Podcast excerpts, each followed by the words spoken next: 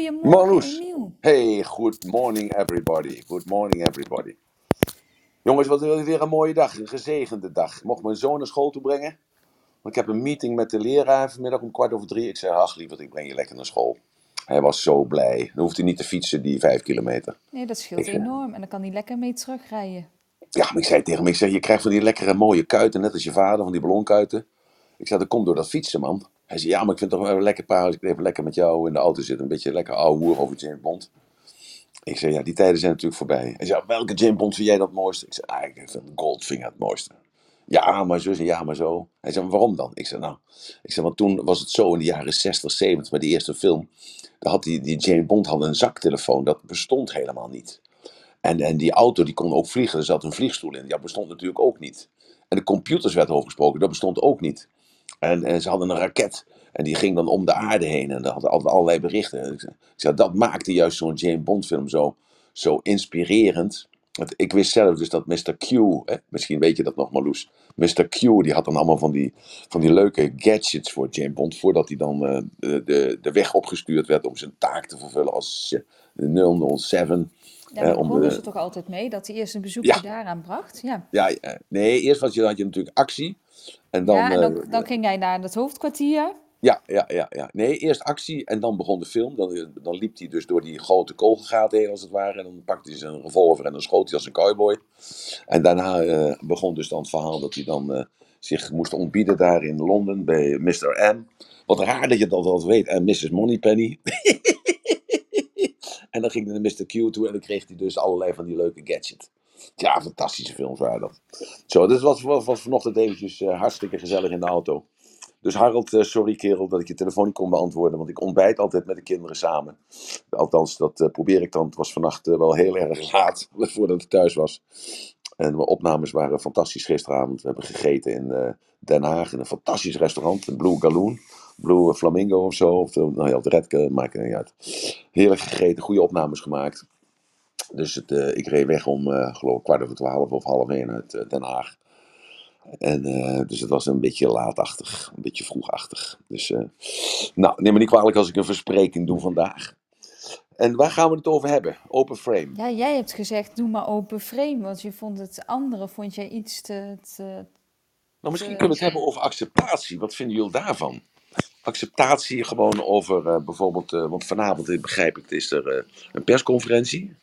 En ehm, ja, die persconferentie gaan een aantal dingen gezegd worden die we nog niet weten. Maar volgens mij weet iedereen al eh, wat, het, wat het in gaat Waar houden. het ongeveer naartoe gaat. Ja, waar het ongeveer naartoe gaat. Dus misschien is, is dat wel iets. Dat je dus een, een, eh, een stap van die weerstand die je voelt. Of juist volgzaamheid. Of als het, als het weerstand is. Ja, dient je dat eigenlijk op dit moment? Dus da- daar kunnen we het ook wel eens over hebben. Van, eh, niet over de discussie inhoudelijk of het goed of fout is. Want daar gaat het niet om. Eh, tenminste dan eh, in dat proces. Maar dat je het, een soort inzicht krijgt in bepaalde zaken. En, en dat die bepaalde zaken zijn voor jezelf. En dat je dus die state management kunt verrichten op jezelf, zodat je niet in een soort verwijtende fase komt, of een kwade fase komt, of een weerstandfase blijft. En dat je dus verder kunt gaan met je leven, verder kunt gaan met je doelen. We hebben bijvoorbeeld Sinensi in de room staan, die geeft aanstaande zaterdag een seminar voor, eh, voor ZZP'ers die eh, het heel moeilijk hebben.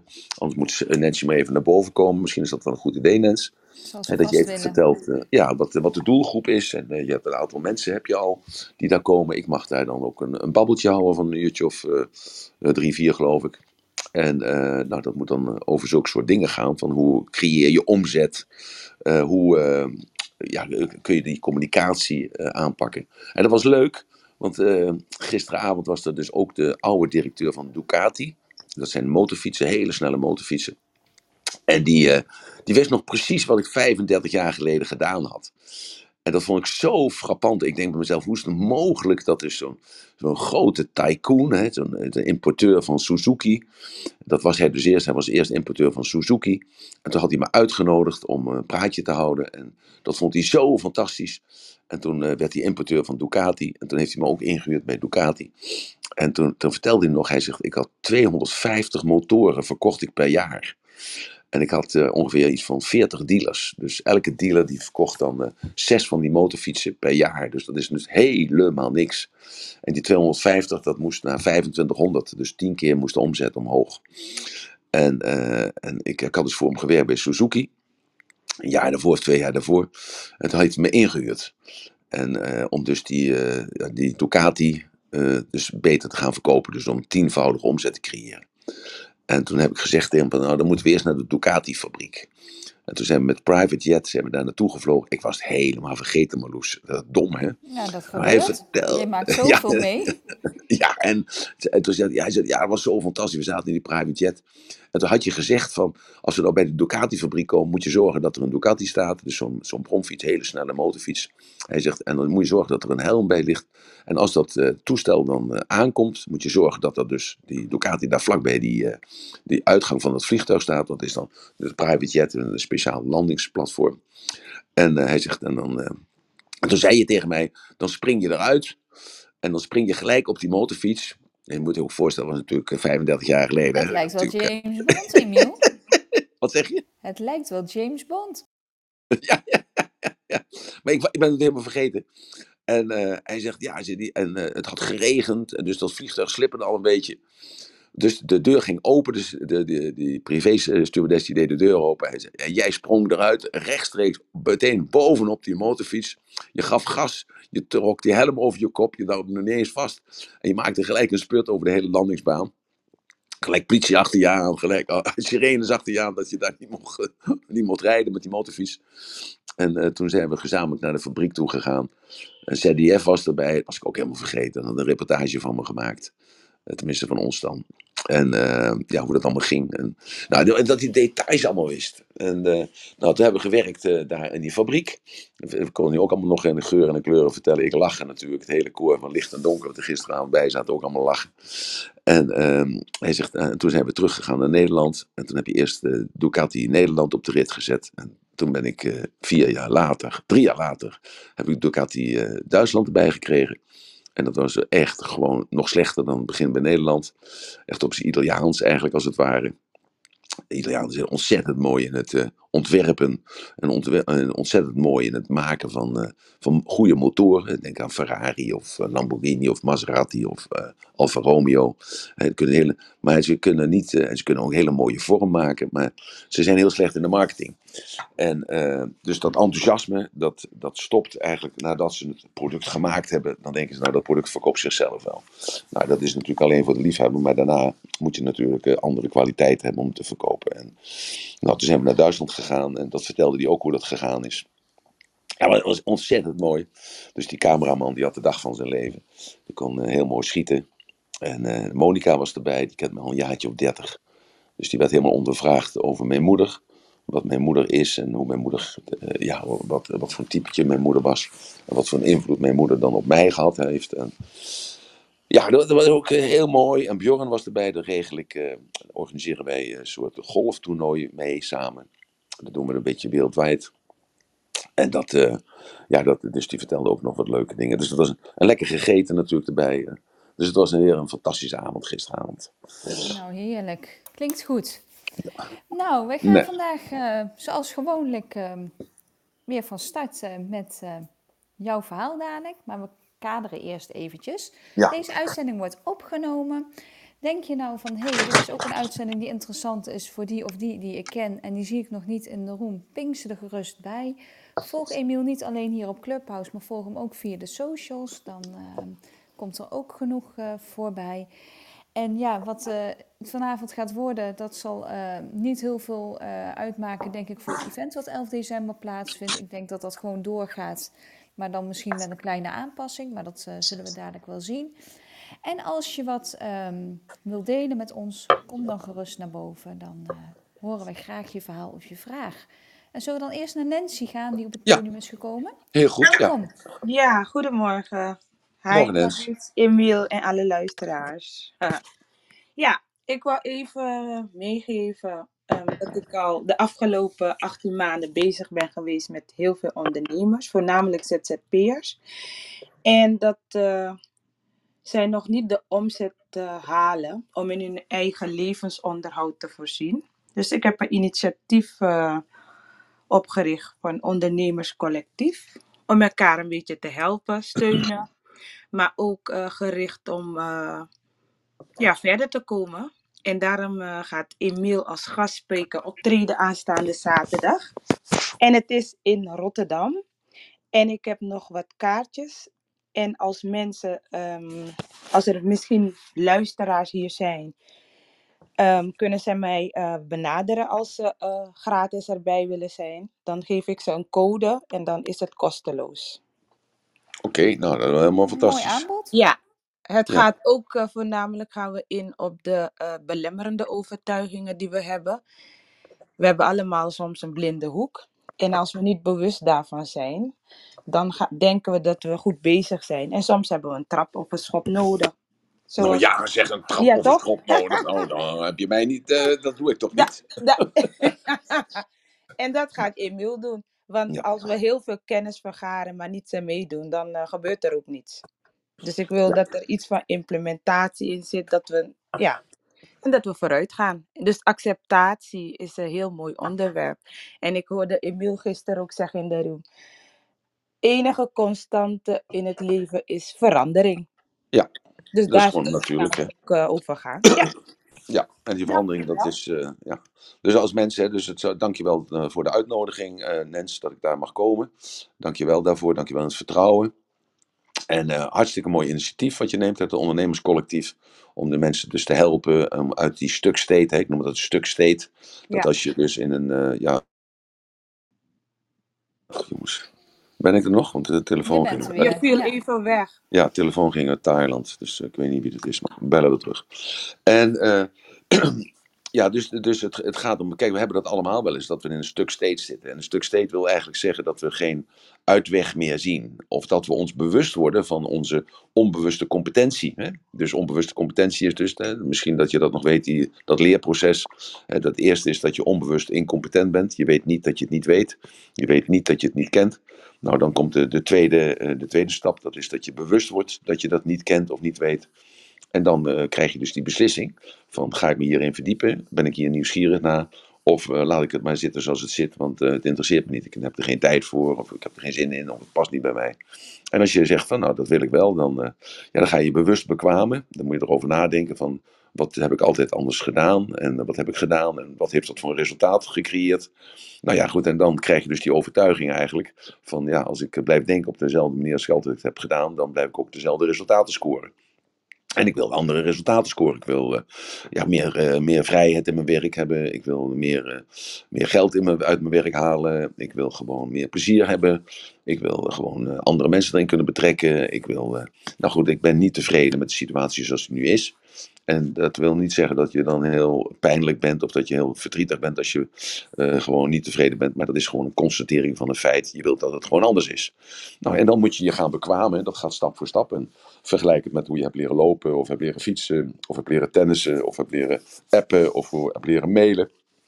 Of hebt leren onderhandelen, of hebt leren ja, sprekend openbaren, of hebt leren een boek te schrijven. En eh, ja, noem het allemaal maar op. Eh, je bent door duizenden, duizenden leermomenten heen gegaan in je leven. Dus het is iets eh, ja, dat als je dus die, die stappen weet, dan weet je ook waar je zit. En dan kun je je daaraan vasthouden. En dat zijn eigenlijk een soort rituelen, zou je dat ook kunnen noemen. En dan kun je met die rituelen, dat zijn vaste gewoontes. En dan blijkt dus dat je bepaalde rituelen hebt, eh, gewoontes, eh, ja, hebbelijkheden, geef het maar een naam. Dan blijkt dat vaak dat dat eh, ja, niet de juiste zijn, omdat je dat al jaren doet. En jij bent veranderd. Je, bent, je hebt meer kennis gekregen. Je hebt meer vrijheid genomen. Je, hebt het, eh, je bent in een ander gebied, zoals ik dat dan noem. Ja, en dan gelden daar andere regels. En als je diezelfde regels houdt, ja, dan, dan scoor je niet meer. Dus dat wil zeggen bijvoorbeeld, het, je moet je aanpassen met taalgebruik. Je moet je aanpassen aan de waarden van de doelgroep waar je je in begeeft. Of je aanpassen aan de bubbel waar je in zit. Je alleen al realiseren dat je in een bepaalde bubbel zit. En dat je dus gewoon uh, op de automatische piloot staat. En uh, ik heb dat ook wel eens. Ik rij weg en dan uh, ben ik aan het eind van de straat en denk ik heb mijn garagedeur dicht gedaan. Nou, dan rij ik altijd even terug. Want waarom rij ik terug? Want ik weet dat als ik in Eindhoven ben, dat het nog in mijn kop zit. En dan denk ik toch, heb ik het ik niet gedaan. En ja, misschien dat Emilio dan wel eh, dan wel de deur gaat dicht doen achter mij of iemand anders. Maar voor hetzelfde geld loopt het fout af. Dus ik eh, denk dan gelijk bij mezelf: oké, ik rijd terug en de ratelband doe het dan ook bewuster. En dat, dat doe ik dan de volgende dag. Want dan denk ik terug aan dat moment van gisteren. Van ja, gisteren ben ik teruggereden. Dus dat wilde ik natuurlijk vandaag niet doen. Dus dan denk ik bewust na van oké, ik druk op de knop. Ik wacht dan tot de deur dicht is. En als de deur dan dicht is, dan rijd ik weg. En dan ben ik ook gerust. En dan is het ook weg uit mijn hoofd. Zo, dus de, en dat is eigenlijk hetzelfde met, uh, met omzet halen. Dus die jongens die, uh, die zijn ZZP'ers, sorry dat ik jongens zeg. Mannen en vrouwen natuurlijk. En die, die zitten in een, bepaalde, ja, in een bepaald iets waar ze aan gewend zijn. En dat is, uh, ja, hoe raar dat ook mogen klinken. Die hebben zich aangepast aan het feit dat ze dus die omzet niet halen. Dat klinkt heel hard, maar uh, ja, dat gebeurt gewoon. Op een gegeven moment dan ga je allerlei excuses verzinnen waarom jij die omzet niet haalt. Het ligt dan eerst aan de overheid, en dan ligt het aan de buurt, en dan ligt het aan, uh, aan de klanten, en dan ligt het aan de, ja, het ligt aan alles en iedereen, maar het ligt natuurlijk aan één persoon. En dat ligt uh, gewoon altijd aan jezelf. En dat is niet een, een soort uh, schuldvraag. Nee, dat is een, je, je kunt niemand veranderen, je kunt alleen maar jezelf veranderen. En als je dat, als je dat al maakt, ja, dat, dat gesprek had ik gisteren ook met die, pak dat kaartje er even bij, met de Flamingo Paradise, heet dat restaurant. En ik ging even naar het toilet en toen sprak de eigenaresse sprak me aan, mevrouw Lin Liu, Liu, sprak mij aan. En die zei van, ja god, dit is toch wel een grote zegen dat u hier bent en dat u opnames heeft. En wel een hele grote toevalligheid. Want mijn vader is overleden drie maanden geleden. En, gods, en ik had het eigenlijk aan u willen vragen, hoe moet ik daar nou mee omgaan? En toen, uh, die mevrouw begon te huilen. En, uh, ja, en ik kwam net uit die opnames, even naar het toilet toe, er tussendoor. En toen heb ik even vijf minuten met die mevrouw gesproken. En toen heb ik tegen die mevrouw gezegd van... Ja, maar u bent zo'n fantastische vrouw, maar ze had al een stukje bediend bij ons. En u doet het zo goed en u bent echt een vakman. Dat, dat, dat proef je, dat zie je, dat ruik je gewoon in het bedrijf. Van wat u heeft. En u mag dankbaar zijn, want u bent zo geworden dankzij uw, uw vader. En toen zegt ze, ja, maar ik kan geen afscheid van hem nemen. Ik zeg, ja, maar uw vader is nog bij u. Toen zegt ze, hoe bedoel je dat? Ik zeg, bent u gelovig? Ja, ze zegt, ik ben boeddhist. Ik zeg, dan weet u toch dat alleen de energie verandert. Dat, dat de geest bij u blijft. Ja, zegt ze, maar ik wil hem graag zien. Ik zeg, maar dat heb ik dan geleerd van de familie van de Valk. Die hebben al de foto's van opa en oma hangen daar nog aan de muur.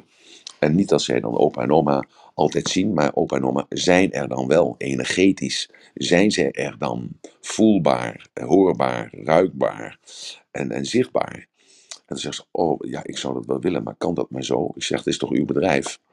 Ja, ze zegt, je hebt gelijk. Ik zeg, en, ja, u bent van Chinese afkomst. Dus ik vertelde een verhaaltje dat ik ook van Chinese afkomst was. En toen zeg ik van, en ik zou u aanraden om een tempeltje te maken. Klein tempeltje gewoon. En elke dag een beetje rijst te offeren aan uw vader. Beetje water te offeren aan uw vader. En een kaarsje op te steken. En dan even een gebed uit te spreken. En dan even met hem praten. En dan dat, dat gebed of dat gesprek. Dat blijft net zo lang hangen in de ruimte. Als dat het kaarsje brandt. Nou, zegt ze, ik ga dat gelijk doen. Ik zeg, nou, ik, ik kom over vier weken terug. Als ik uit Thailand terugkom, kom ik lekker nog een keer bij u eten. En dan kom ik controleren of het gebeurd is. Nou, zegt ze, ik ben benieuwd. Nou, dus ik heb gisteravond, toen ik in de auto zat, meteen mijn agenda gepakt en genoteerd. Dat ik uh, vandaag over vier weken, dat ik daar dan uh, lekker ga eten. Zo, dus, dus stilstaan bij dat wat je hebt. Hè? En dat uh, vertroetelen. En dat doe je dus ook als je in een stuk steeds zit, als het negatief is. En dat is eigenlijk een heel raar mechanisme, zou je zeggen. Want je moet altijd die, uh, die drive houden, Nancy. En dat ik denk dat jij daar een, een voorbeeld van bent, zoals ik jou ken. En dat je altijd je doelen hebt, je dromen hebt. Je hebt altijd je, die positieve gevoelens voor de toekomst. En daar haal jij je energie uit. En ja, je blijft, jij stopt niet. Dat, is, dat vind ik een heel goede eigenschap van je. Je stopt niet met jezelf te ontwikkelen. Je blijft bezig met cursussen te volgen. Je blijft bezig met boeken te lezen. Je blijft bezig met in gesprekken te gaan met andere mensen. Dus jij komt eigenlijk elke keer uit die stuk state. Omdat je dus elke keer je omgeeft met mensen die jou anders voeden. Als dat de veilige omgeving jou voedt. Dat is eigenlijk de, de challenge. Heb ik Ja. daar wel een beetje gelijk in, Nens? Ja, helemaal. Dankjewel. Ja. Ja, Nancy, en normaal kosten die kaarten 100 euro volgens mij. Dus het is een heel mooi aanbod wat je ze nu doet. Zeker, zeker. En maar degene die dat accepteert, moet hij dan ingeschreven zijn in de Kamer van Koophandel? Want eh, als ZZP'er, moet, je moet wel natuurlijk een Nee, bepaalde... je mag ook gewoon ondernemers of als je eraan zit te denken zelf.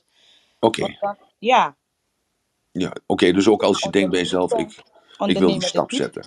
Ja. Mhm, ja. Maar ja, het is natuurlijk hele onzekere tijden als je daarnaar kijkt. Hè? Er zijn onzekere tijden, want wat gaat er gebeuren met eh, mondkapjes bijvoorbeeld? Wat gaat er gebeuren met die afstand? Ja. Wat gaat er gebeuren met eh, mensen bij elkaar zetten? Wat gaat er gebeuren? Ja, er zijn hele onzekere tijden. Maar gisteren las ik, eh, in de, vanochtend geloof ik was dat, dat ik weer las over de quote eh, 500. Dat zijn de rijkste mensen in Nederland. En dat er dus nu, ja, nog nooit zoveel miljardair, miljardairs zijn geweest. Dus met andere woorden, die hebben dus in de afgelopen anderhalf jaar, terwijl heel veel mensen in stuk steeds zaten of in de, in de krampachtige sfeer zaten van nou het is een slechte tijd en ik moet meehuilen met de wolven, die zijn in staat geweest om hun, eh, hun vermogen uit te breiden tot, eh, en zijn miljardair geworden. En miljardair wil zeggen, dan heb je duizend miljoen. Miljardair, een mil, eh, Robert, je moet me even helpen. Wat is je hebt een miljoen en dan miljard. Miljard. En dan tri- triljard, biljoen. Ja, het, het, het, het bil- miljoen, miljard is duizend, toch? Duizend Ja. miljoen. Of is het honderd? Het is duizend miljoen. Duizend. Ja, nee, het is duizend. Du- Het is du- duizend. duizend ja, miljoen inderdaad. Goedemorgen. Ja, duizend miljoen. Ja, goedemorgen, Robert. Sorry dat ik je. Ik Nee. trok je gelijk, ik trok je gelijk erbij. Ja, vind ik hartstikke leuk. Ehm, waar ik op Ja. terug wil komen is dat eh, het, het voorbeeld van jou net, wat mij weer ontzettend aansprak, omdat ik het zelf ook zo vaak heb. En dat is vertrekken van huis en in je auto zitten en een paar straten verderop bedenken, jeetje, heb ik mijn voordeur wel dicht gedaan, heb ik de garagedeur wel dicht gedaan. Eh, Ja. Heb ik bepaalde, heb de, de, je gaat op vakantie en denkt, goh, eh, staat de kookapparaat nog aan, hè, want- of strijkijzer, weet ik veel. Ja, ja, ja. dat ja, soort ja. dingen. Mijn vraag aan jou is, Emiel, toen jij terugging, was toen jouw garagedeur open of dicht? Nee, natuurlijk, hij was dicht. Dat wist ik ook wel, want ik, gewoon, ja, ik zorg altijd dat er een volle batterij op de afstandsbediening is. Ja. En ik had ook wel even gekeken of die bewoog. Eh, dus dan, als die beweegt, dan denk ik, oh, dan kan ik wel wegrijden. Maar goed, dan is er toch iets uh, onzeker. Maar het gaat om dat onzekere gevoel. Dat is wat ik weet. Dat dat onzekere gevoel blijft knagen de hele dag. Maar hoe, waar komt En- dat en dat wil ik vermijden. vandaan, Emiel? Want dat Wat zeg we- Waar komt dat stemmetje dan toch eigenlijk vandaan? Want we herkennen dit allemaal. Dat is natuurlijk, eh, mijn moeder noemde dat altijd je slechte geweten. je, slechte geweten, zei mama altijd tegen mij. En dat, dat betekent dus eigenlijk, eh, je weet wel eh, dat je het gedaan hebt, maar toch is er een duiveltje in je hoofd die jou dan even wakker wil maken. En jou dan eventjes wil irriteren. En die wil dan gewoon blijven knagen de hele dag door, zodat hij aandacht krijgt, dat kleine duiveltje. En dat dat kleine duiveltje dus eh, daardoor eh, steeds sterker wordt en steeds eh, dominanter wordt. En dat je daardoor gaat twijfelen. En dan heeft, als je dan onderweg bent en je hebt een telefoongesprek, of je een presentatie, of je hebt een zakengesprek, dan blijft dat stemmetje blijft knagen en neemt een andere vorm aan. Dus dan ga je zelfs twijfelen aan, eh, aan het gesprek wat je voert. Je gaat twijfelen aan de, prijs die je neerlegt. eh, of dat wel de juiste is. Want, want dat, dat kleine stemmetje dus, dat kleine duiveltje, krijgt steeds meer invloed op jou. En daarom moet je dus eh, kill the beast when it is small. Hè, dus, eh, dus dood het beest wanneer het klein is. Want dat beest wordt gewoon groot, groter, grootst. En dat neemt dan, invloed, neemt dan bezit van jou en krijgt andere vormen. En, en die andere vormen worden dus dan ja, iets eh, waar je helemaal niet aan kunt bedenken op dit moment. Maar dat heeft dus dan eh, invloed op je leven, wat zich uiteindelijk uit in bijvoorbeeld een angst om te spreken in het openbaar, of een, eh, een angst om initiatief te nemen, of angst om een handtekening te vragen, of angst om je tegen iemand te uiten, omdat je denkt van dat die persoon is ja, bij, meer bij de les dan jij. Zo, dus, dat is, dus je moet altijd datgene, de twijfel, kill the beast when it is small, onmiddellijk doden. En eh, dus dat is dan bij mij, eh, dat heb ik vaker gezegd, ik ben heel sterk visueel. Ik moet het ook zien. Dus iemand kan wel, de buur, ik zou de buurvrouw wel kunnen bellen en zeggen van, heb ik mijn garagedeur dicht gedaan? Maar dan hoor ik dat. En dan, ja, dan weet ik dat toch Ben niet er zeker. volop voor overtuigd. ja. Nee, dus ik ben een heel vervelend mannetje daarin. En dat Maar maakt goed, het zijn dan van die stemmetjes die ervoor zorgen dat je moet accepteren dat je dan even tijdverlies hebt om hè, toch even terug te rijden om te checken wat je hebt gedaan. Ja, maar dat reframe ik dan gelijk, hè? Ja, Ja, maar, dat, ja, maar ik reframe dat gelijk, hè? Dus dat, dat is ook wel weer een goeie wat je zegt. Want ik reframe dat dan gelijk. En dan zeg ik, kijk, eh, het, het overkomt mij. de- de- maar alles wat mij overkomt, en dat is mijn overtuiging, dat heeft een reden die ik er zelf aan geef. Dus het overkomt mij, Dus hè, dat, ik, eh, dat ik het niet meer weet, dat ik twijfel. Het overkomt mij. Het is natuurlijk wel mijn eigen verantwoordelijkheid, maar het overkomt mij. Maar ik heb de overtuiging, alles wat me overkomt, heeft alleen maar de betekenis die ik eraan geef. En wat voor betekenis geef ik eraan? Ik geef de betekenis aan dat ik dus eh, drie minuten later ben. Maar dat ik in die drie minuten er net voor zorg dat ik net niet in die kettingbossing kom. Of dat ik eh, geen ongeluk krijg. Of eh, dat ik gewoon net even iets meer tijd heb om mezelf te resetten. En dat ik dus dat, ik dat beest heb eh, klein gemaakt. Zodat ik nog positiever de dag kan, eh, kan, eh, kan beginnen. En dus ook kan beëindigen eh, als dat ik eerst had gedaan. Dus ik verleg mijn focus. Ik reframe dat als het ware. Hè. Dus ik zet er een ander kader omheen. Ik geef het een andere betekenis. En daardoor kom ik juist door die twijfel, wat eerst dus negatief is. Want dat eh, leidt mij af eh, naar mijn doel. Het leidt mij af van mijn doel, wat ik wil bereiken die dag. En dat is de twijfel. Dus maar ik ga terug. Dus dat is de consequentie. En ik ga ook wel eens terug als ik vijf kilometer verder ben. Hè. Ga ik ook terug. Als me dat dan denkt van, heb ik dat gedaan? Ga ik ook terug. Want ik wil dus die twijfel wegnemen. En dan, eh. Ja, en dan ben ik gewoon, eh, als ik dat gereframed heb, van oh, ik ben blij dat ik dat gedaan heb, want daardoor eh, ko- rijd ik achter de file aan, of daardoor kan ik mijn eigen file creëren. Eh, dat doe ik ook wel eens. Eh, zo- nooit stilstaan en iets Ja, uitdelen. Ja, ja, dan kom je ook- dan kom je ook op de, op de radio, alleen dan via via, hè, als je een eigen file hebt gecreëerd. En, eh, zo, en, eh, en dan, dan is dat dus ergens goed voor. En dus het is altijd goed wat mij overkomt. En omdat je dat, ik dat meteen daarover nadenk en her, eh, herkader. Ik noem dat dan een ander kader eromheen zet. En geef het dus een positieve betekenis. En daarom is zo dankbaarheid is zo'n hot item eigenlijk. Dat, dat is eigenlijk dat we ons. We hebben genoeg te, zeuren en te klagen en te zuchten en, en te vervelen. En gewoon te zeggen van wat allemaal moet veranderen. En dat, dat moet ook, want anders dan stopt ook de verandering natuurlijk. Maar we moeten ook heel vaak dankbaar zijn. En dat vond ik gisteren eigenlijk zo mooi dat die mevrouw dat aan mij vroeg. Dan voel ik me zo vereerd als, als een mevrouw dat aan mij vraagt. Dat ze me zoveel eer geeft om dus dan zoiets liefdevols en zoiets van binnen te delen met mij. Dat vind ik, daar ben ik zo dankbaar voor dat ik dat dan mag doen. En dat ik dan haar mag, mag, mag, raad mag geven, is niet het juiste woord, want het is gewoon zo simpel hè, om even stil te blijven staan bij het meest dierbaarste wat je dan kan overkomen, of het meest dierbaarste wat weggenomen is bij je. Maar dat je dat dan kan realiseren, en dat, dat wist die mevrouw dan ook vanuit haar religie, vanuit het boeddhisme, en dat, dat, dat, dat hij er toch was in de geest. En dat ze dat geen voetjes en handjes kon geven, omdat ze dus het begrip eh, visueel, auditief en kinesthetisch niet eh, kon duiden. En daardoor dus, dus die vertaalslag niet kon maken naar die foto aan de muur.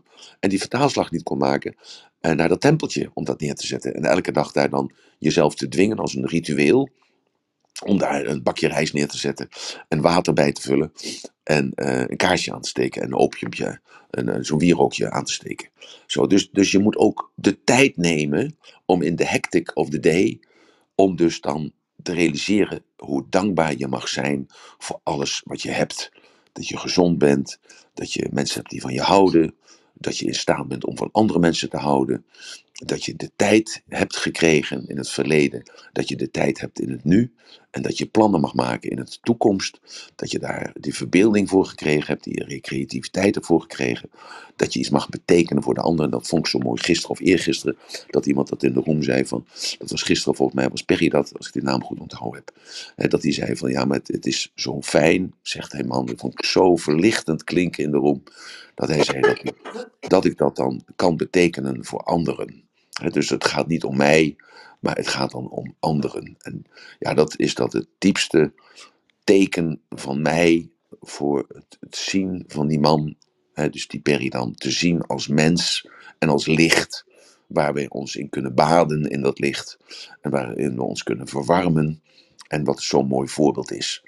Want het zijn juist altijd de kleine dingen, de zogenaamde onbetekenende zaken, die zo ontzettend van invloed op ons leven zijn. En dat zijn vaak hele kleine momentjes die ons leven kunnen verpesten. Maar het zijn ook die hele kleine momentjes dat je even stil kunt staan en denkt bij jezelf: wat ben ik toch een gezegend mens. Zo, dus dat is. eh, Maar goed, eh, Robert, jij was bovengekomen niet om dit aan te horen, denk ik, maar om een, een aanvulling te doen, denk ik. hoop. Nou, ja, ik, zoals je weet, ehm, ik heb een hele goede vriend gehad en die zei altijd tegen mij. Robert, ik hou niet van losse eindjes. Ja, En dat heb ja. ik me een beetje eigen gemaakt. En eh, ik, ik wil even teruggaan naar ehm, de twijfel die jij beschrijft in je hoofd. Van nou, ik rij weg, ik denk, het gaat de garage erover, daar komt de twijfel, die wordt steeds groter. En als je niet oppast, Mag ik even, daar even aan die losse eindjes even een opmerking plaatsen? Of een, iets toevoegen? Mag dat? ja, Want anders dan, dan denk ik, dan, dan eh, vergeten mensen dat. Dus zo mooi eh, dat jouw vriend dat zei, losse eindjes. Want de meeste mensen, die willen graag integer zijn. Dat, dat hoor je heel vaak. Hè? Ik, ik ben een integere handelaar. Ik ben, ik ben integer. Maar de meeste mensen weten niet wat integer betekent. Integer betekent het rondmaken. Dus geen losse eindjes. Het afknopen. Dat betekent integriteit. Dus jouw vriend was een heel integer mens. Dat wil ik even toevoegen. ja leuk. leuk. Ehm, e- even terug naar die twijfel, die Ja. beschrijf je als een duiveltje in je hoofd. Ja. En daar wil ik graag iets naast leggen. Eh, wij gaan met hele gezin op vakantie. En eh, nou, we zijn al eh, zeker 100 kilometer van huis. En ik heb eigenlijk vanaf het moment dat we wegrijden een slecht gevoel over de reis. We zijn met de auto, hè? Dus Ja. een slecht gevoel met, over de reis. En eh, dus ik bespreek dat zo. Eerst eh, met mijn vrouw en later met mijn kinderen. En ik zet de auto stil. Ik twijfel dus. En ik heb gezegd, jongens, wat zullen we doen? Ja. En toen zijn we dus teruggegaan. Ja. Dus er stond geen deur open. Ik had niet iets vergeten. We zijn teruggegaan. Omdat het niet goed voelde, zeg maar. Juist, ja. Ehm, en zo is voor mij twijfel eh, heel erg, eh, heel iets anders dan een duiveltje. Is dat via mij is twijfel zo. Nou, nee, ja, maar, ja Ja, je dat begrijp kan ik. je, zo, dat kan je zo noemen, maar Emiel heeft het over twijfel. En intuïtie is net zoals integriteit. Dat zijn allemaal eh, hele mooie termen en iedereen gebruikt ze. Maar als je het goed wil doen, in mijn ogen, moet je dan eerst beschrijven, eh, of aan Emiel vragen: Emiel, we gaan het nu hebben over integriteit, of in dit geval over intuïtie. Kan je me uitleggen wat jij eronder verstaat? Want dan kunnen wij allemaal met Emiel aan de hand meelopen op zijn weg, wat hij verstaat onder intuïtie. Dus twijfel is veel eenvoudiger. Eh, iedereen kent twijfel wel. Ja. En eh, er zijn ook heel veel filosofen die hebben geschreven dat twijfel juist de basis is van alle wetenschap. ja, dat klopt. Ja, ben ik het mee eens. Ben ik mee eens. Weet je, Ja, dus Maar zo ik kan je noem het dat dus ook een... zien als iets Ja. anders dan een duiveltje. Ja, nee, maar dat is ook wel. Maar een duiveltje is hetzelfde als een engeltje. Voor mij. Ja, nee, want, snap ik. want die duivel is even op dat moment, het leidt mij af van mijn doel op dat moment. Dus dat is dan een duiveltje, die is irritant, die, wil die maakt mij aan het twijfelen, waardoor ik van slag raak en dus dat ik mijn voorbereiding vergeet of verlies. En als het een engeltje is, dan, eh, dan, ik, dan komt dat ook niet zo streng over naar mij. Dus ik maak dat er zelf van. Dus daarom zeg ik ook, mijn moeder zei dat dan vroeger ook. En dus daar verberg ik me dan een beetje achter. Dus ik heb er gewoon die gewoonte overgenomen. En dat kunnen we dan weer erfzonde noemen of zo, dat maakt niet uit. Maar ik noem dat dan een duiveltje. En eh, ik vind het wel heel mooi zoals je dat omschrijft. Want eigenlijk wat ik dus doe is, ik maak van dat duiveltje een engeltje. Dat heb ik eigenlijk verteld. Want ik, ik rij dan terug. En dan, eh, dan, dan kan ik denken bij mezelf, ja, wat stom van jezelf. Had het ook over nagedacht. En eh, dan rij je terug zonder van de drie, vier minuten. Nee, ik ben eigenlijk dat duiveltje. Daar maak ik een engeltje van. Want ik denk van, nou dan rij ik achter de file aan. Of ik, ik heb nog meer tijd voor mezelf. Dus ik maak van dat duiveltje een engeltje. Dus omdat, omdat ik visueel ben, denk ik dus in zoiets. Dus ik zie dat ook voor mij. En dat verhaal wat jij vertelt, dat je met de familie op visite of eh, vakantie bent. En jij hebt die twijfel, het knaagt aan jou. Ja, ik denk dan persoonlijk, hè, maar dat, is, dat ben ik dan. Als ik dan achter in die auto had gezeten, had ik gezegd: eh, Papa, eh, laat me dan teruggaan naar huis als je twijfelt. Want jij bent, eh, ja, jij bent papa, jij leidt ons, jij, jij rijdt de hele dag. Dus gewoon, en jij moet luisteren naar je gevoel. Want ik denk dan jou als zoon te kennen, of als dochter te kennen. En dan, zelfs al zou dat thuis dan eh, het gas zo uit zijn en de elektriciteit zo afgeschakeld zijn en de deuren zijn dicht en er is niks aan de hand, zou ik toch tegen jou zeggen: Nou, papa, dank je wel dat we teruggegaan zijn, want ik denk dat je ons behoed hebt voor iets ergers. Dat had ik gezegd tegen jou. Ja. Ja. Ehm, nou, eh, we zijn dus teruggereden. Er was dus helemaal niks. En we zijn de volgende dag vertrokken. En eh, Ja. we vonden het allemaal hartstikke leuk om eh, toen wel op vakantie te gaan. Yes. Ehm, even terug naar de garagedeur. Daarom vroeg ik ook, was die dicht? Voor mij is het teruggaan ehm, dan een, geen enkele bevestiging dat ik een goed gevoel of geen goed gevoel had. Mhm. Op het moment dat ik de deur open laat staan, in mijn gevoel, en ik heb die twijfel, ik rijd terug en die deur is dicht, dan is op dat moment die deur dicht voor mij een engeltje. Want dan krijg ik zelfvertrouwen terug. Dat ik denk, joh, de volgende keer doet iets bewuster. Maar je kan erop vertrouwen dat je als je weggaat van huis die garagedeur of die voordeur dicht doet. Ja, maar even terugkomen naar jouw voorbeeld. Jouw gevoel was eigenlijk onbestemd. Zo, dus dat, dat is al. ehm, en je gaat op vakantie met elkaar. Dat is al een heel andere doelstelling. Dat is leuk en vlot. En eh, het maakt niet uit. De tijd aan jezelf hebben. Dus in die context. eh, en met een gevoel wat onbestemd is. Want het had ook kunnen zijn dat de, eh, dat de deur van de vrieskist open stond. Ja, noem maar wat. Of dat er ingebroken was. Of dat, er, nou, of dat de schoorsteen aan het lekken was of zo. Ja, of weet ik veel wat. Dus, maar het is, als het specifiek is van die deur, van de garagedeur. Ik vind het irritant. Dat ik zo stom ben, dat ik daar niet op gelet heb. Dus, dus ik maak het voor mezelf een soort verwijt. En dus een straf. Dat ik er de volgende keer wel, wel op denk. Wel aan denk. Ja. Dus daarom noem ik dat een duiveltje. Die wel een. Dus die. eh, omdat, ik, dat, omdat ik het zelf stom van mezelf vind. En hij brengt me aan het twijfelen. En ik wil niet aan het twijfelen. En hij wordt groter. Dus niet dat engeltje wordt groter, maar de duivel wordt groter in mijn hoofd. En ik denk niet altijd in concepten hoor, want ik geloof helemaal niet dat de duivel bestaat, om het even makkelijk te maken. En dan, dan denk ik bij mezelf, de volgende dag, dan denk ik van, nou moet ik goed kijken naar die deur. Dat die wel dicht is voordat ik wegrij. Maar ja, de dag daarna of de dag daarna, dan heb ik weer zo, ben ik zo weer in de hurry en mijn gedachten zijn alweer eh, veel verder weg. Ja, dan gebeurt weer hetzelfde. En dan denk ik vaak bij mezelf van, ja, ik ben nog dommer dan een ezel, want een ezel stoot zich menig een geen twee keer aan dezelfde steen. En dan denk ik bij mezelf, nou, je bent nog stommer dan een ezel. Nou, en dan moet ik weer lachen om mezelf, om mijn eigen dommigheid. Zo, dus de syntax is dus anders bij jou. De volgorde van eh, interne representatie is anders bij jou dan bij mij. En dat zegt dus alles over jouw motivatiestructuur. En mijn motivatiestructuur. Ja. ja Dus als wij samen zijn, dan eh, moeten wij nog afstemmen. eh, welke motivatiestructuur gebruiken wij nu met elkaar? Om dus die berg te beklimmen. Of om dat bedrijf uit de grond te trekken. Of om ehm, ja, samen op vakantie te gaan. Om daar maar bij te blijven.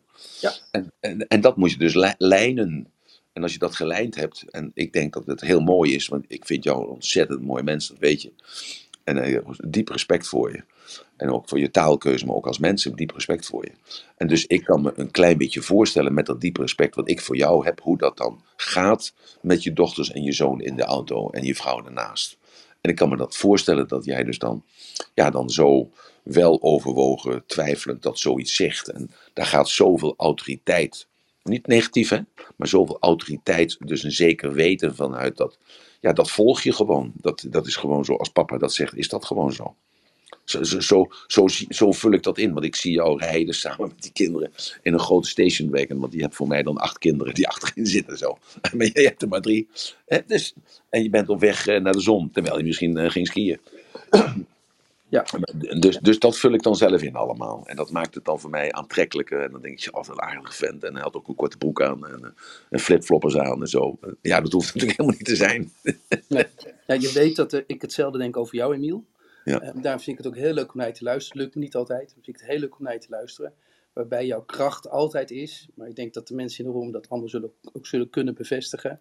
Eh, het feit dat je zulke eh, pakkende voorbeelden neemt. Eh, voorbeelden uit het eh, dagelijkse leven. Waardoor iedereen kan aanknopen, om het zo maar te zeggen. En zichzelf kan terugvinden in hetgeen wat jij zegt. Dus dat, eh, daar wil ik je voor bedanken. Dankjewel. Dankjewel voor deze lovende woorden, Robert. Dankjewel. Ik, ja. Ik heb nog een vraag in de backchannel. Of het dan Ja. ook niet, als je twijfelt, dat het dan een gebrek is aan informatie. Dus dat je eigenlijk nog meer informatie nodig hebt voordat je die twijfel los kan laten. Hoe denk jij daarover? Eh, dat is je eigen referentiekader natuurlijk. Hè? Dus we- het is zo mooi om dus het, hetzelfde item, eh, je rijdt weg en eh, je denkt daarover na. En eh, dat ik dat dan noem, het duiveltje in mijn hoofd. Omdat ik mijn moeder dan naspreek. Want dan, het duiveltje wordt dan later een engeltje. En dat Robert daar dus eh, zegt van ja, maar ik zie dat helemaal niet eh, zo negatief. Ik zie dat meer als een engeltje. En dus dat zegt alles over de strategie. En dat is hetzelfde met, met die persoon die dus die vraag stelt, hè, van die twijfel. ja, dan uh, je wordt uit je lood geslagen, als ik het dan zo'n beetje goed begrijp, wat de mevrouw of meneer zegt. Ja, en dat is dus dan een gebrek aan, aan interne refer referentiepunten. Je moet dus uh, ook interne referentiepunten hebben. Uh, dus dat zijn dan, zoals ik dat dus morgens vaak noem, aan jou Marloes of aan Annemarie Annemiek, dan zeg ik van nou, jullie maken het, uh, het, speelveld klaar. dus ik mag dan spelen in dat, uh, in dat veld. Jullie zetten die palen neer en het hekwerk eromheen. En dan kan ik veilig spelen in dat, in, dat, dat spel. En zo is het dus ook vaak dat je in een discussie gaat. Neem dan maar corona of vaccinatie of zo. Ik had mijn dochter net vanochtend aan de telefoon daarover.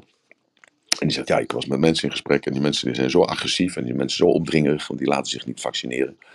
En hoe moet ik daar nou mee omgaan, papa? En toen zeg ik liever, ik zeg, je moet gewoon zeggen, mijn vader zegt altijd, ja, zegt ze, ik kan het toch zelf wel zeggen. Nee, ik zeg, mijn vader zegt altijd, moet niet in discussie gaan over racisme, religie of politiek. En vaccinatie is daarbij gekomen.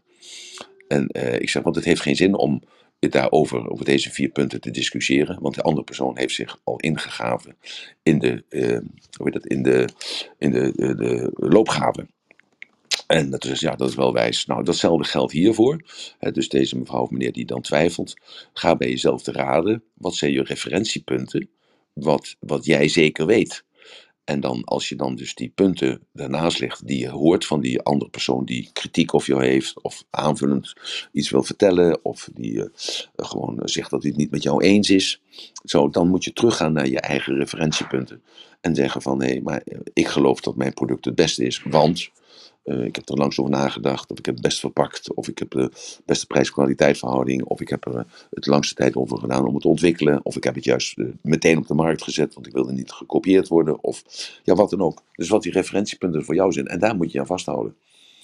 En die ander kan jou dus nog alleen maar, zo, zo kijk ik ernaar als ik kritiek krijg, alleen maar meer referentiepunten geven. En denken van, hé, hey, wauw, heb je gelijk en heb ik niet aan gedacht. Want ik kan ook niet aan alles denken. Ik heb ook niet alle redenen bij me, zoals vanochtend dat voorbeeld dan met Robert en mij. Hè, dat ik zeg een engeltje of een, uh, een, duiveltje en hij zegt een engeltje. En mijn, uh, engeltje, mijn duiveltje wordt dus een engeltje later. Is dat een juist antwoord op, of is dat een antwoord waar mevrouw of meneer wat mee kan? Zeker, ik kreeg al uh, dankbaarheid te horen. Okay, dus, dankjewel. Ik dacht dat Martijn vandaag onder, onder de rom zou komen. Even wat met familieopstellingen. Nee, ik uh, moet hem nog bellen voor morgen okay. eventueel. Okay. Dus uh, okay. Okay. jij wilde open frame. Maar dat uh, ga ik straks even doen. Daar had ik gisteren ja. geen ruimte voor. Ja. Um, even reframen weer. Wij zijn ondertussen bijna drie kwartier onderweg. We hebben vandaag een open frame. Dus je mag daar gewoon je hand op steken en je vragen of je ja, gedachtenspinsels delen met Emiel. En dat vind je ook altijd erg leuk om te doen. En uh, vervolgens uh, had jij het eigenlijk over ook een stuk acceptatie en uh, dat we gewoon te dealen hebben met dingen die op ons afkomen eigenlijk als het ware. Zoals vanavond eigenlijk weer de persconferentie waarbij er toch weer dingen gezegd zullen gaan worden. De een zal het fijn vinden, de ander zal het niet fijn vinden. Maar we hebben te accepteren dat het zo is. Dat is eigenlijk jouw boodschap zo'n beetje. Nou ja, het is niet, ja, daar komt het wel op neer. Maar ik wil even nog even over die twijfel heen gaan. Mm -hmm. uh, want kijk, uh, dat klinkt heel raar wat ik nu zeg. Ik twijfel altijd. En uh, waarom twijfel ik altijd? Omdat ik denk bij mezelf, ik, uh, ik geef een seminar of ik geef een talk of ik ben dan in deze room. En dat is voor mij elke dag nieuw. Het is nooit hetzelfde. En uh, of er is een andere moderator, of, uh, uh, of oh, het is dezelfde moderator, hè, zoals jij dan Marloes. En dan toch is het van, ja, ik, ik voel aan jou van, hè, dat, het, dat je lekker in je vel zit, je bent lekker scherp. ik voel aan jou dat, dat je misschien een beetje moe achter bent of zo. Ik voel dat allemaal in natuurlijk. En, en ik kijk dan naar mezelf en denk van mezelf, ja, spreek je dan wel duidelijk? Daarom zeg ik ook zo vaak, kom alsjeblieft naar boven naar het podium en help me daarmee. Want ik, uh, ik heb dat nodig om die twijfel uh, nuttig te laten zijn. Zodat die twijfel niet mij overmand. En waardoor ik dan dus empathisch word. Dan kan ik niet meer handelen. En, en dus, dus die twijfel heeft een, uh, voor mij althans. ik heb mij altijd afgevraagd als, als kind zijnde al. Van hoe kan ik het anders doen? Hoe kan ik het beter doen? En ik denk dat ook een van de eigenschappen is geworden. Waardoor ik succesvol ben in, het, in de dingen die ik doe. En ik doe natuurlijk veel meer dingen als alleen maar praten voor een zaal of boeken schrijven over positief denken. Dat is juist het leuke ook eh, over die documentaire. Want die documentaire, dat initiatief is genomen van Videoland uit. Om eh, die documentaire te maken. Want men vindt mij zo intrigerend. En eh, wat is nou de reden en wat is nou de motivatie die ik heb om te zijn zoals ik ben? En dan denk ik bij mezelf, of ik dacht bij mezelf, ja, eh, elk mens is uniek. eh, elk mens is eh, ja, eigenlijk als het ware eh, onvoorspelbaar. Elk mens heeft eh, zaken die hij doet waar andere mensen geïntrigeerd door worden. En nu langzamerhand komen we tot een, tot een apotheo- apotheose. Is dat het juiste woord? Apotheose? Een soort eindfase of een eindstreep halen. Robert, is dat het juiste woord? Apo- apotheose? Ik vind conclusie mooier. Een conclusie. Oké, goed. Nou, langzaam. Oh ja, dat is beter. Apotheose is een beetje een, een beetje overtrokken woord. Eh, dan komen we tot de conclusie dat er dus iets in mij is, eh, wat ik zelf nooit heb geweten, wat mijn drijfveer was en is. Dus dat is wel een hele interessante reis, die documentaire maken. Want jullie hebben mij wel eens vaker gehoord dat een van de eerste, of het eerste gebod is, ken u zelf. En ken u zelf stond eh, boven de tempel van Delphi. Dat dan mensen gingen naar de tempel toe en dan keken ze op tegen, naar, die, naar, dat, naar dat schuine dak. Hè, dat, en dan stond dan daarvoor, ken u zelf. En dat is het eerste gebod. En ik vind het zo verbazingwekkend dat ik op deze leeftijd van 52 met 73 jaar ervaring, dat ik dus in die documentaire zit, meewerk met die documentaire, omdat ik iets achter wil laten voor mijn kinderen, zodat ze weten eh, wie papa was en eh, wat papa motiveerde om te doen en eh, hoe hij in elkaar zit. Omdat zij natuurlijk in die doos zitten als kind zijnde, of als zoon of als dochter.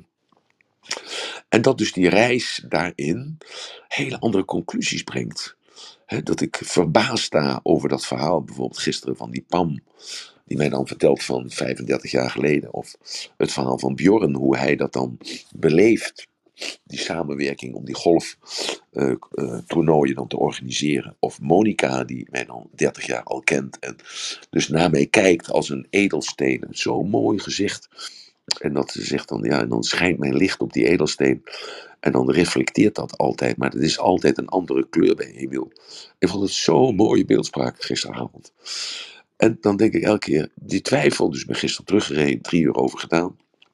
Waren wat wegopstoppingen eh, om Den Haag uit te komen en om dan weer terug te rijden via Eindhoven. Er waren wat wegopbrekingen, dus ik heb er drie uur over gedaan, drie uur en een kwartier. En dan, eh, dan is er alleen maar twijfel bij mij. Alleen maar reflectiemomenten van... God, dat had je anders moeten doen. Of dat had je beter kunnen doen. Of, en dat, dat zijn dan weer die verwijten, Robert, die ik dan aan mezelf stel. En dat was ook zo gisteren, dat ik, dat ik het had over die man. Ik word er helemaal emotioneel van. Die man die daar aan het lopen was met zijn dochtertje... bij dat Trompendaal in Hilversum. Bij de Raad van de Kinderbescherming. En die man dat gisteren dan dat vertelde. En die man die, die zit gewoon in mijn kop. En, eh, en dan denk ik, ja jongen, wat, wat erg toch. En vanochtend las ik een artikel over, over de raad, eh, over de rechtbanken. Dat ze heel veel fouten maken. Dat ze heel veel suggesties volgen van, van kinderbeschermers. Zonder dat ze het eigenlijk toetsen, wettelijk. En dat ze zomaar kinderen uit huis plaatsen. En toen dacht ik, ja, het zal je toch maar overkomen zoals die man die een eind aan zijn leven heeft gemaakt. Omdat hij daar niet tegen op kon. En eh, dus die twijfel heb ik voortdurend in mijn hoofd. Eh, omdat ik gewoon het eh, beter wil doen en anders wil doen en uitmuntend wil zijn. Dus, dus twijfel is in mijn context gezien is eigenlijk altijd positief. Want als ik een seminar heb gegeven, dan heb ik hem gegeven, dan ligt het achter me. En dan heb ik echt meer dan 100% mijn best gedaan. En als ik dan eh, mijn eh, bezweten hemd uittrek en ik eh, stap onder de douche, dan denk ik bij mezelf, ja, maar dit had je nog moeten benadrukken. En je had nog tijd moeten nemen om dit uit te leggen. En je had nog daar accent moeten leggen. En je had die persoon aan het woord moeten laten. En je had meer en beter uit moeten leggen hoe dat, zo dat werkt in het hoofd. Want er zijn toch mensen naar huis gegaan met vragen. Terwijl het ook juist de bedoeling is natuurlijk dat als je weggaat, dat er alleen maar vragen zijn van hoe vertaal ik dat verhaal. Dat, dat vind ik zo'n mooi compliment van Robert. Hoe vertaal ik dat verhaal nu van die garagebox of van die garagedeur? Hoe vertaal ik dat nou naar mijn bedrijf?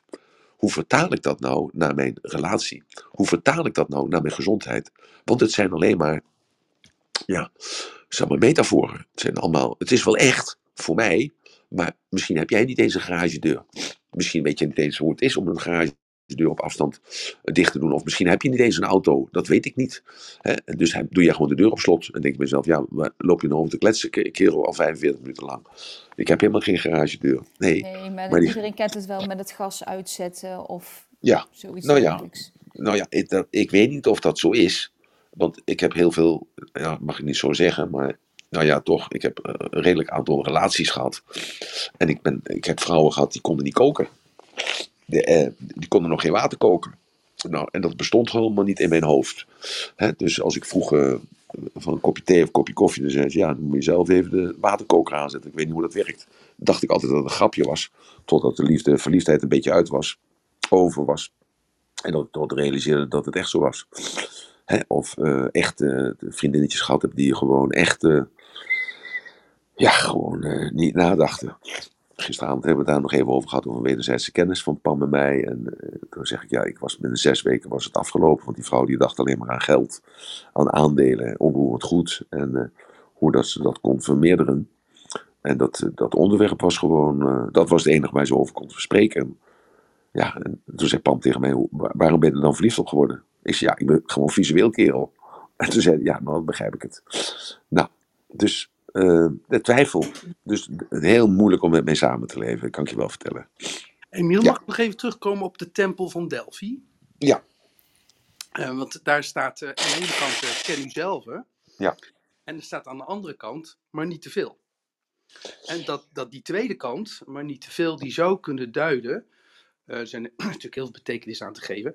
Maar die zou kunnen duiden dat als je te veel gaat graven in jezelf. Ja. En te veel bezig wil zijn met jezelf te verklaren. Dat je zoveel twijfel krijgt. Ja. Dat je er krankzinnig van zou kunnen worden. Daar ben ik het wel helemaal mee eens. Ja, maar... En- en de- ja. ja, sorry. En het aardige van eh, wat je nou net zei, was, ehm, ja, ehm, ik zit zo in elkaar dat ik twijfel heel vaak. En eh, ehm, hoe zei je dat nou? Ik twijfel heel vaak. Als ik dan, als je een seminar geeft of zo, dan twijfel je heel vaak over, heb ik het wel goed gedaan? Ja, daarna. Ja, ja, ja. En, en ehm, nou goed, dan zie je die twijfel als positief. En om dat Ja, positief te onderstrepen, heb ik voor mijzelf, want ik praat natuurlijk alleen maar vanuit mezelf, Ja. het volgende bedacht. En dat is dat hele ken u zelf. Dat is voor mij belangrijk, omdat ik beter mens wil worden. Ik wil beter functioneren in alles wat ik maar beter vind en alles waar ik maar beter in wil functioneren. En in dat beter mens worden zit een streven. En dat streven is dat ik naar mezelf ga kijken. Hè, introspectie, of vergeet een ander moeilijk woord aan. Maar goed, in ieder geval dat ik naar mezelf ga kijken. Dat ik kritisch ben naar mijzelf. Ja. En om jouw eigen, in jouw eigen taal te blijven, in hetgeen wat jij eh, hebt verteld, is de prijs die je hebt te betalen Ja. om beter mens te worden, is de twijfel in jezelf te koesteren. Eh, ja, maar dat, dat doe ik ook wel. Ja, ja, dat weet Eh, ik. alleen, ik, ik, ja, maar ik vind het heel mooi zoals je dat zegt. Want ik denk dat het zo is dat als je voor de tempel van Delphi stond, dan las je dus dan ken u zelf. Dan liep je dus onder die steen door. Waar, dus onder die, die, je liep door, door die deur als het ware, door dat portaal heen. En dan draaide je dus om. En daar stond dan maar niet te veel. Maar ik denk metaforisch dat de mystici daarmee bedoeld hebben. Dat er een moment is om te kijken en te denken van je moet aan jezelf denken. En er is een ander moment, en dat zit dus een momentum tussen, want dat is dat, dat je loopt dus door de doorgang, je loopt dus onder de, dus de, het steen en door de, onder de deur, door de deur heen, zeg maar, dat je een ander moment komt. Dus je bent dan in een ander, in een ander zijn, maar niet te veel. Ja, doordat je vooruit gaat, als je dat maar vooruit wil noemen, hè, want soms Ja. moet je soms Ook anders. Ja, vooruit. Ja. Ja. Maar in je vooruitgaan krijg je een ander blik op de werkelijkheid. Dat is Ja. wat je zegt. de, Ja. want anders, als er had gestaan, ken u zelf, en daaronder had gestaan, maar niet te veel, Ja. dan was het niet zo krachtig geweest. Nee. Nee. Want nu is het, want het is duizenden jaren geleden, ongeveer 3000 jaar geleden, dat die tempel van Delphi daar stond. Hè, En, en dus zo doordacht door die mystici, van wacht eventjes, er moet ook een moment zijn, dat als je dus bezig bent met jezelf, en je keert je om, en dan kijk je van, maar niet te veel.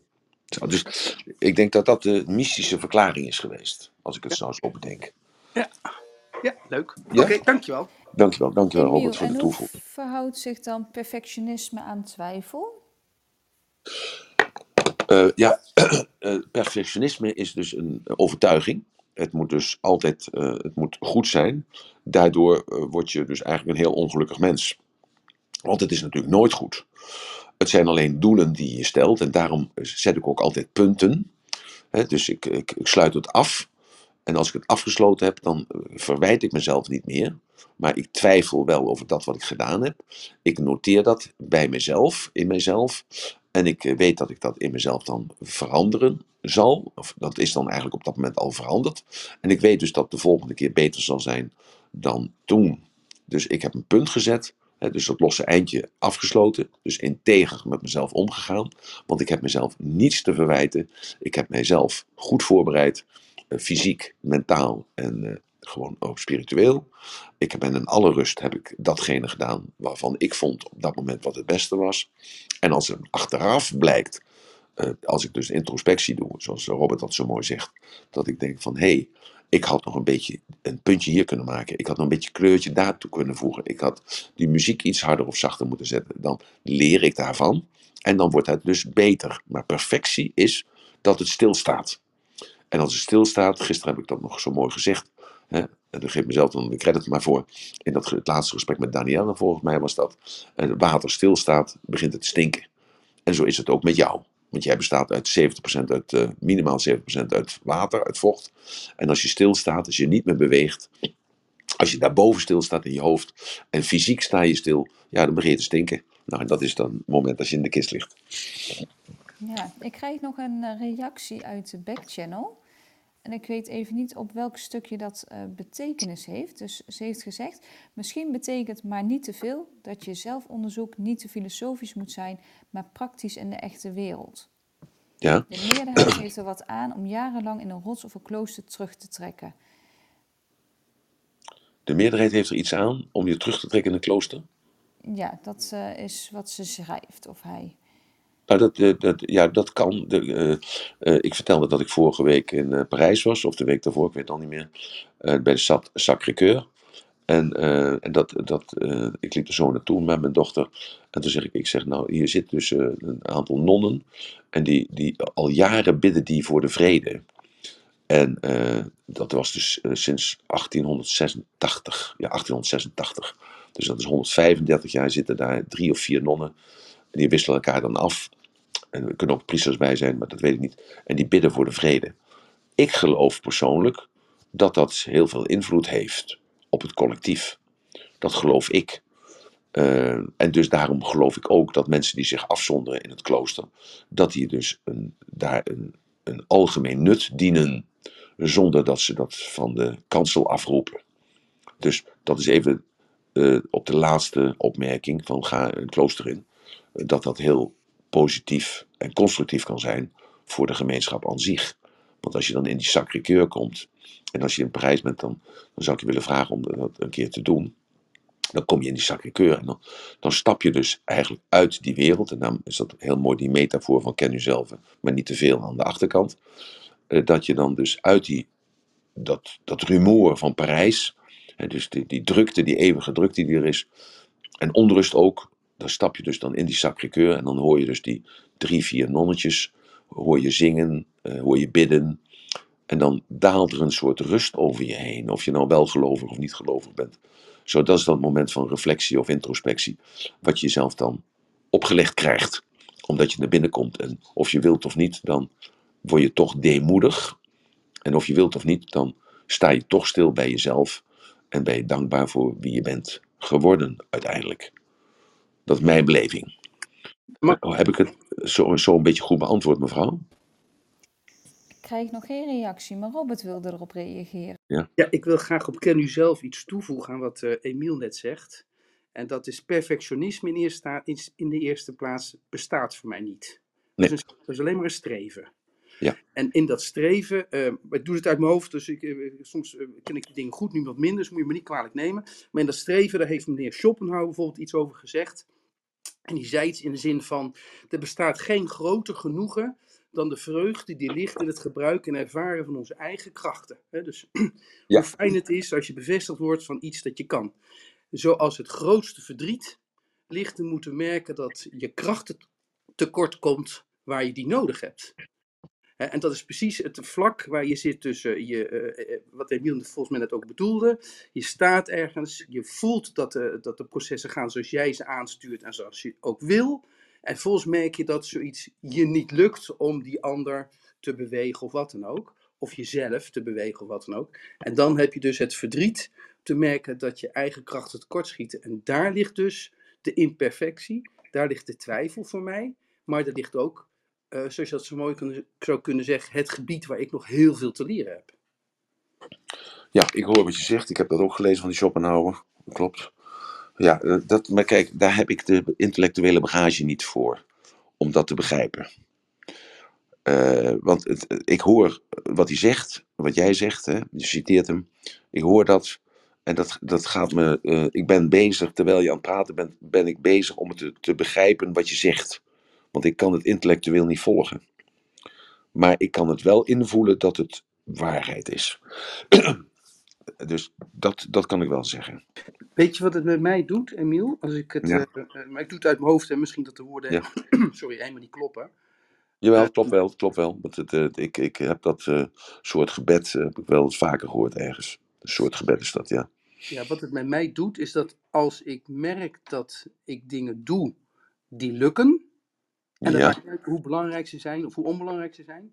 Als ik dingen doe die lukken, dan geeft mij dat vreugde. Dan geeft me dat plezier. En als ik dingen doe die mij niet lukken, dan geeft me die verdriet. Want dan denk ik, ja, ik, ik wil dat of, hè, of niet lukken of niet goed lukken in mijn ogen. Daar zit ook dat perfectionisme voor mij. Eh, dan heb ik te doen. En dat te doen is dus heel mooi, want dan kan ik juist leren. Maar aan de andere kant geeft het ook verdriet. Omdat ik van mezelf verwacht dat dat wel kan. Ja, dat zijn natuurlijk overtuigingen. Hè? Dus als het me lukt, dan eh, ben ik goed. En als ik, het me niet lukt, dan eh, ja, voel ik me niet goed. Ehm, ja, en als dit mechanisme werkt voor jou in eh, de praktijk, dus in de relationeel, financieel, loopbaan, fysiek, die afweging elke keer, dan is dat een hele goede voortdrijvingsmachine. En dan brengt jou dat elke keer verder. Eh, alleen, er komt een stadium in je leven, en daar heb ik het eigenlijk altijd over, Robert. Er komt een stadium in je leven dat het je niet meer lukt. Want dan kun je het fysiek niet meer aan, of je kunt het psychisch niet meer aan. En dan kom je in een ander gebied van, het lukt mij niet meer, fysiek of psychisch. En dan is het juist de kunst om juist dat om te turnen. Want het niet lukken is dus dan de uitdaging voor jezelf. En dat is de strijd die je dan moet leveren op dat moment terwijl alles tegenzit.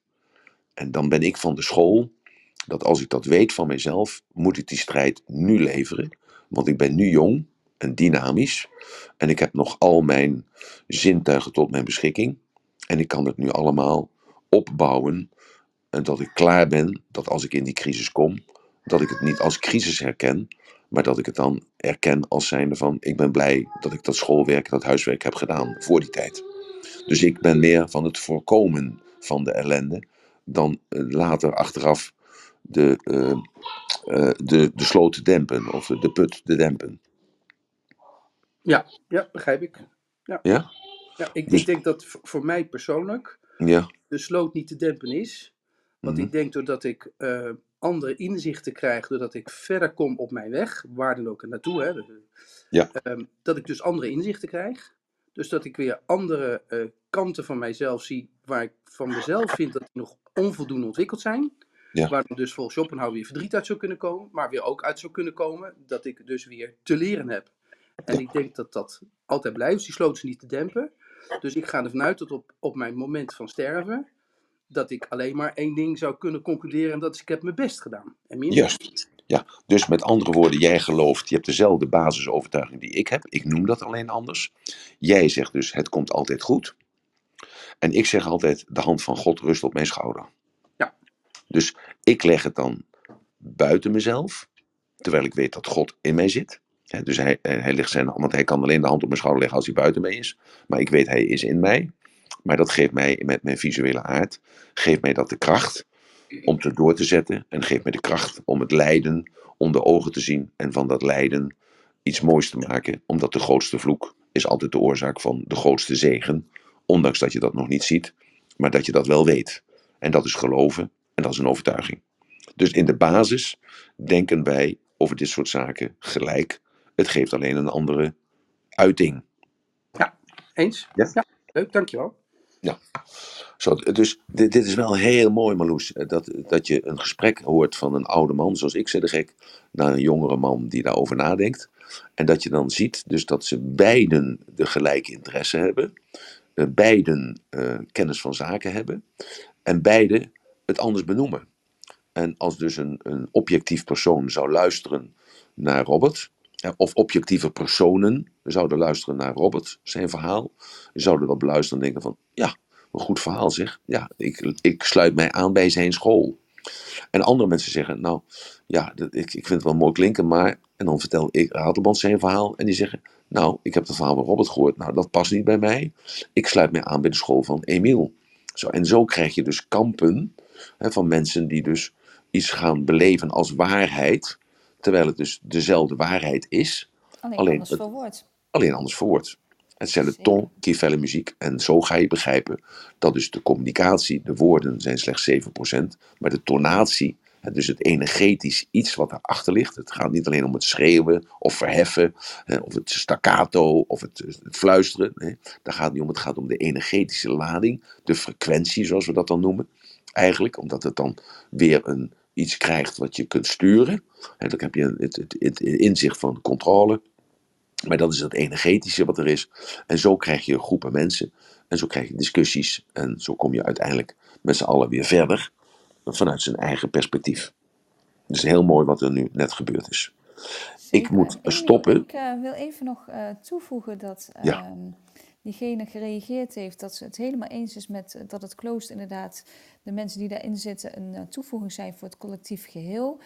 En ehm, dat zij wel zegt van, maar het is misschien niet altijd praktisch om daar te veel over te filosoferen als je dat eh, vertaalt naar het dagelijks leven. Dus dat je daarin kan verzanden, is hetgeen wat zij nog aanvulde. Ja, maar dat begrijp ik. Maar dat is wat Robert net zei. Dat aan de achterkant van de tempel van Delphi staat. eh, hè, dus eerst ken jezelf en dan beneden niet te veel. En ik noem dat vaak. Als je de geest uit de fles haalt, dan is hij eruit en je kunt hem niet meer terugstoppen. En dat maakt natuurlijk heel onrustig als die geest uit de fles komt.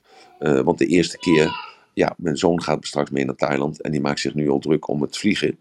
En ja, hij zal zich straks druk maken als hij op dansles zit, dat hij een meisje moet vragen. En hij maakte zich ook druk eh, twee weken geleden dat hij alleen moet fietsen naar school. Dus dus altijd een eerste keer. En die eerste keer roept twijfel op, roept weerstand op, roept angst op, roept allerlei emoties op. De kunst is om dus juist door die emoties heen te gaan, of die emoties te verwerken, of die emoties te bewerken. Dat zijn dus drie verschillende stadia waar je uit kan kiezen. En dat je dus daar doorheen moet gaan. En dat is nou weer wat ik zo mooi vertelde net over die woorden. Dat we, dat Robert en ik een gelijke richting hebben, gelijke gedachten hebben, maar toch dat anders uiten. En eh, toen zei hij wat, wat, nou weet ik niet meer wat dat nou precies was. Eh, dat, eh, nee, maar goed, nee, nee, ik weet niet meer. hij zei iets, en, ik, weet niet meer. Nou goed, maar in ieder geval dat het hetzelfde is. En de, dat je niet te veel moet gaven, maar je hebt geen keus. Je moet er doorheen. Dus op het moment supreme dat je er klaar voor bent, dan hoor je het ook. En als je dat hoort, dan gaat die fles en de geest gaat uit de fles. Je hebt daarin geen keus. Maar je hebt wel de keus eh, om daarmee aan de slag te gaan. Want het, het komt niet om niets op je pad. Het toeval gebeurt niet om niets. Het valt jou toe. Je herkent het op dat moment, want jij bent daar aan toe. En zul je dus die weg moeten lopen. Je zult die weg moeten lopen. Je moet dus het afmaken. Daarin heb je geen keus. Dat is mijn, eh, niet alleen ervaring, maar dat is ook mijn beleving. En dat ik, als ik heel veel boeken lees, dan, dan is het gewoon zo, je moet het afmaken. En dat is dan integriteit. Dus dat is dus die losse knoopjes, die losse eindjes afmaken. Je moet het rondmaken. Je moet het rondmaken met jezelf. Want er is maar één persoon aan wie je rekenschap en verantwoording af behoort te leggen. En dat ben je zelf. En dat doe je elke morgen in de spiegel of s'avonds als je aan het afsminken bent. Nou, Ik, ik, ik moet eruit, want ik, ehm, Ik moet eruit. Ik vind het heel vervelend, maar ik moet eruit, want ik moet nog bellen met Thailand. Ik- Thailand heeft me vier keer gebeld, zie ik. En, Enkel de- probleem. Wil je nog een Ja. ratelbandje doen? En dan kijken wij even of we nog een onderwerp hebben naast eventueel Martijn. En anders laten Ja. het open en dan eh, komt dat ook goed. dat is goed. En morgen ben ik alleen, of ben jij de Marloes, of ben je er? Ik begreep dat Harold eh, er wilde zijn. Oké, goed. Oké, oké, oké. Nou, ik heb begrepen dat het goed met zijn, met zijn vrouw gaat, dus daar ben ik heel blij mee. De operatie is allemaal goed gelukt. Sorry. En, eh, ja, oké, goed. Nou, dan, dan zie ik dat morgen wel. Ik moet dat even regelen, want anders kan ik niet mee eh, met het vliegtuig eh, volgende week. Ik, kan, ik kan me ook houden. Ik vlieg om kwart over ik vlieg om kwart voor elf, geloof ik. Dus ik kan in ieder geval ook nog de room eh, stukje, stuk doen. Volgende week, dinsdag of woensdag, is het dat ik ga vliegen. Ik weet niet eens welke dag dat is. Maar ja, de, het, het, het ratelbandje voor vandaag is: wees integer met jezelf. Het, dus zo mooi als dat Robert dat zei, die losse eindjes. Maak die losse eindjes, eh, bind ze aan elkaar, zodat het rond is. Want integer betekent je maakt het af, je maakt het rond, je sluit het af, je bent er klaar mee. Zo. En doe dat nou eens met elk probleempje wat je hebt. Sluit het af, wees integer met jezelf. Want als je integer met jezelf handelt, je hebt dus je best gedaan, je hebt het afgerond, je kunt voortgaan, je sluit de deur achter je, je doet een nieuwe deur open automatisch.